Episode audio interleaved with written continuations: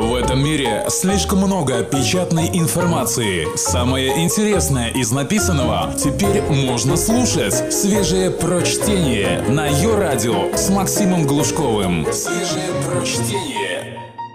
Сегодня я вам приготовил сразу две познавательные темы. Как пережить массовые праздники и почему выспаться впрок не только не получается, но и вредно. Итак, марш миллионов – как не спятить на массовом празднике? Всякий интроверт хоть раз добывал на большом фестивале, футбольном матче или параде выпускников. В крайнем случае выходил смотреть салют. Его, конечно, переворачивало от обступившей биомассы, криков запаха пота и ягуара. Но он выстоял, чтобы, придя домой, написать полный мизантропии пост о том, как деградировали люди – и о необходимости замены массовых шествий массовыми расстрелами. Короче, приводил все возможные аргументы, умалчивая о главном. Зачем он туда пошел, если все это так ненавидит? Текст Катя Колпинец. А что если ты прав, а они нет? Определяющей чертой человека массового общества, возникшего в начале 20 века, Хосе Артега и Гассет считал тягу ко всему большому – стадиону, цирком, парадом и шествием. Главная причина этой любви в нежелании решать и думать самому. Прошло сто лет, и особо ничего не изменилось. Хотя, казалось бы, для индивидуалиста эпохи высоких технологий выходить смотреть праздничный салют по меньшей мере странно. Еще страннее прыгать в толпе, зажав в руке смартфон во время бесплатного городского концерта. Тем не менее, все эти пережитки прошлого существуют, и, судя по горам оставленного мусора, пользуются у народа бешеной популярностью. Современный человек без всякой задней мысли смотрит презентацию нового айфона одновременно с парой миллиардов людей по всему миру, ездит на крупнейшие фестивали, бороздит просторы мегамолов. Однако первое характеризует его как интеллектуала, а второе и третье исключительно как обывателя – Зачем куда-то ехать, если домашний кинотеатр позволяет в полном одиночестве посмотреть любой концерт в хорошем разрешении? Всякий, решивший пойти туда, где по умолчанию будет много народа, обычно разрывается между страхом толпы, со всеми вытекающими из него фобиями и диким желанием событийности. Подсознательно в каждом из нас сидит мысль «Столько людей не может ошибаться, там явно будет что-то интересное». Это подсознательное доверие к выбору большинства в конце концов играет с нами злую шутку. За ним скрывается все то же нежелание решать самому. Первый вопрос, который ты должен себе задать, отправляясь на огромный open air, парад или митинг, чего ты ждешь от предстоящего события? Не слишком ли сильно расходятся твои ожидания и реальность? Поскольку ожидания и реальность могут в равной степени различаться и на концерте симфонической музыки под открытым небом, и на пивном фестивале в честь легенд русского рока. Если у тебя есть сомнения в ценности всего происходящего, разумнее не ходить. Эти простые, казалось бы, вещи до сих пор игнорирует большая часть фестивальной публики. Как следствие, на любом большом концерте всегда существует броуновское движение людей – приехавших с неизвестной целью. Их легко опознать по растерянному виду и блуждающему взгляду. Они одиноко бродят в человеческой массе, мечтая нарваться на что-нибудь интересное. Проблема лишь в том, что они даже приблизительно не представляют, как это интересное должно выглядеть. Еще один тип людей, неизменно портящих настроение себе и другим, это знакомые, которые постоянно сбрасывают тебе дозвон с целью найтись потусить. Это именно знакомые, а не друзья. Потому что с друзьями о таких вещах договариваться заранее. Даже если вы найдетесь, толку от встречи будет мало. Махать руками, рассказывая о бытовых вещах, в четных попытках перекричать концертную аппаратуру – не лучшее занятие среди всеобщего веселья. Что же, собственно, сводит тебя с ума, когда ты находишься в гуще народа? Оставим в стороне клинические случаи агорафобии и перейдем к вполне себе бытовой ситуации – стояния в толпе. Штука в том, что ни одна составляющая больших праздников не вызывает паники сама по себе. Ни громкая музыка, ни мерцающий свет, ни отдельно стоящие люди вокруг.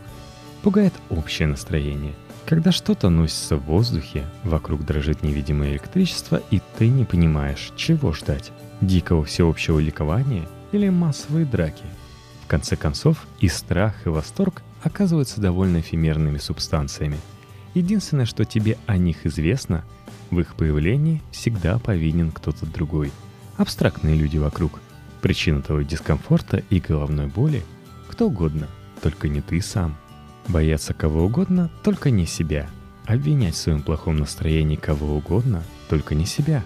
Ждать от кого угодно, только не от себя. Вероятно, наша боязнь сойти с ума в толпе обусловлена тем, что в обычной жизни с толпой мы себя никак не ассоциируем. Даже когда смотрим прямую трансляцию с презентацией нового гаджета одновременно со всем миром, даже когда ставим 10-тысячный лайк к посту очередной звезды – даже когда покупаем в интернет-магазине вещь, побившую все рекорды продаж. Нам кажется, что это наш личный выбор, обдуманный и выстраданный, не имеющий никакого отношения к агрессивной серой массе. Мы где угодно, в телефоне, в книге, в своих мечтах, но только не с ними, не с тупым большинством. И вот, оказавшись в той самой толпе, от которой так отстранялся и которую так презирал, ты понимаешь, что толпа почти целиком состоит из таких же, как ты, что никакой особой разницы между тобой и стоящими рядом людьми нет. И вот ты уже орешь вместе со всеми. Ты, так же как и все, ждешь выхода на сцену хедлайнера, также стоишь в очереди в туалет. Та самая массовая эмоция, о которой написано и прочитано столько страшного, охватила тебя целиком и оказалась не такой уж и страшной. И вдруг выясняется – что золотые призеры соревнований по одиночеству в толпе, все интроверты и мизантропы, все декаденты и циники прекрасно танцуют, что они тоже умеют смеяться над тупыми шутками и веселиться как в последний раз. Воздух дрожит электричеством, по телу разливается голубоватое свечение, полное непонятной и оттого еще более прекрасной эйфории, а не взвинченной паники. Одно из самых волнительных переживаний в любой толпе – идти сквозь нее к сцене – оборачиваясь на ходу, видеть мечтательные, задумчивые и веселые лица людей, освещенные неоновым светом большого праздника, а не экраном смартфона. Свежие прочтение. Максим Глушков. Ее радио. Уставший от сна. Это бывало со всеми. Вечером, в субботу, после долгой рабочей недели и бурной пятничной гулянки, думаешь вознаградить себя, пораньше лечь спать и попозже встать. Но когда просыпаешься утром или днем в воскресенье, свет режет глаза, руки и ноги как мешки с песком, мозги по-прежнему не работают, а голова даже слегка побаливает. Если недостаток сна – это проблема, то почему дополнительный сон ее не решает? Текст Ник Стоктон. Слишком долгий сон настолько похож на похмелье, что ученые даже окрестили его опьянение сном – Однако, в отличие от хардкорного разрушительного воздействия алкоголя на нервную систему, ваша неумелая попытка запастись отдыхом вызывает чувство вялости из-за того, что сбивает с толку часть мозга, отвечающего за суточный цикл вашего организма. Ваши биоритмы задает циркадный центр, группа клеток, сконцентрированная в гипоталамусе. Эта небольшая часть мозга контролирует также голод, жажду и потоотделение. Реагируя на световые сигналы, полученные через глаза, центр выясняет, когда наступает утро и рассылает химические сигналы, заставляющие все клетки организма функционировать по одним и тем же часам. Ученые считают, что циркадный центр появился для того, чтобы клетки могли научиться регулировать суточные энергозатраты. Когда вы спите слишком много, вы сбиваете с толку ваши биологические часы – и они начинают сообщать клеткам другую информацию, отличную от того, что они на самом деле испытывают, в том числе ощущение усталости. Вы можете выползти из кровати ближе к полудню, а ваши клетки все равно начали свой энергетический цикл в 7 утра. Эффект тот же, что и во время джетлага, но слишком долгий сон не просто испортит вам воскресный отдых. Если вы пересыпаете регулярно – то рискуете заработать диабет, порог сердца и ожирение. Широкомасштабное гарвардское исследование выявило, что люди, которые спят от 9 до 11 часов в сутки, приобретают проблемы с памятью и больше подвержены пороку сердца, чем те, кто спит свои скромные 8 часов. Впрочем, те, кто не досыпает, подвергаются еще большему риску. Другие работы связали избыток сна с диабетом, ожирением и даже ранней смертью. Переизбыток сна – это не просто неудачная попытка вознаградить себя. По оценке ученых из Гарварда, хронический пересып наблюдается примерно у 4% населения Земли. В основном это люди, которые работают сверхурочно или страдают от проблемы со сном, вплоть до расстройств сна. Те, кто работает ранним утром или в ночную смену, могут спать слишком много, чтобы компенсировать слишком раннее до восхода солнца пробуждение или вынужденное засыпание в течение светового дня. Чтобы уладить ситуацию, врачи рекомендуют использовать не медикаменты, а простые темные занавески и искусственное освещение. Приложения вроде Entrain, разработанные научными сотрудниками Мичиганского университета, также могут помочь перезапустить биологические часы. Достаточно ввести количество и качество света, которое человек получает в течение дня – когда вы ложитесь спать, ваше тело попеременно находится в разных фазах сна. Ваши мышцы, кости и все остальные ткани регенерируются во время глубокого сна, еще до того, как вы входите в фазу быстрого сна. Но если кровать или спальня недостаточно удобны, слишком жарко, слишком холодно, просто не сбились, матрас бугрится.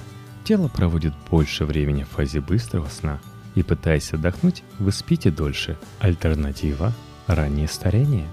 Если с пространством сна все в полном порядке, но вам никак не удается встать через 8 часов, возможно, стоит обратиться к врачу. Это может быть симптомом нарколепсии, болезни, которая осложняет телу контроль над чувством усталости и заставляет вас спать все дольше и дольше.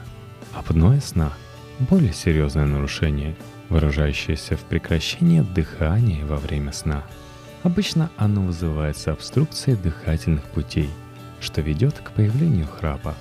При этом у небольшого числа больных мозг просто забывает заставлять мышцы легких сокращаться, лишая сам себя кислорода, что иногда приводит к судорогам. Помимо всех прочих пугающих аспектов этого заболевания, оно совершенно не улучшает качество вашего сна. Не секрет, что алкоголь и наркотики тоже могут привести к слишком долгому сну, как и депрессия. На самом деле избыток сна может даже усилить ее. Но чем бы он ни был вызван, переизбыток сна в долгосрочной перспективе не идет на пользу вашему здоровью. Так что, чем надеяться на то, что все пройдет само, попробуйте завести черные шторы, лампу с таймером и на крайний случай аптечку с мелоксеном –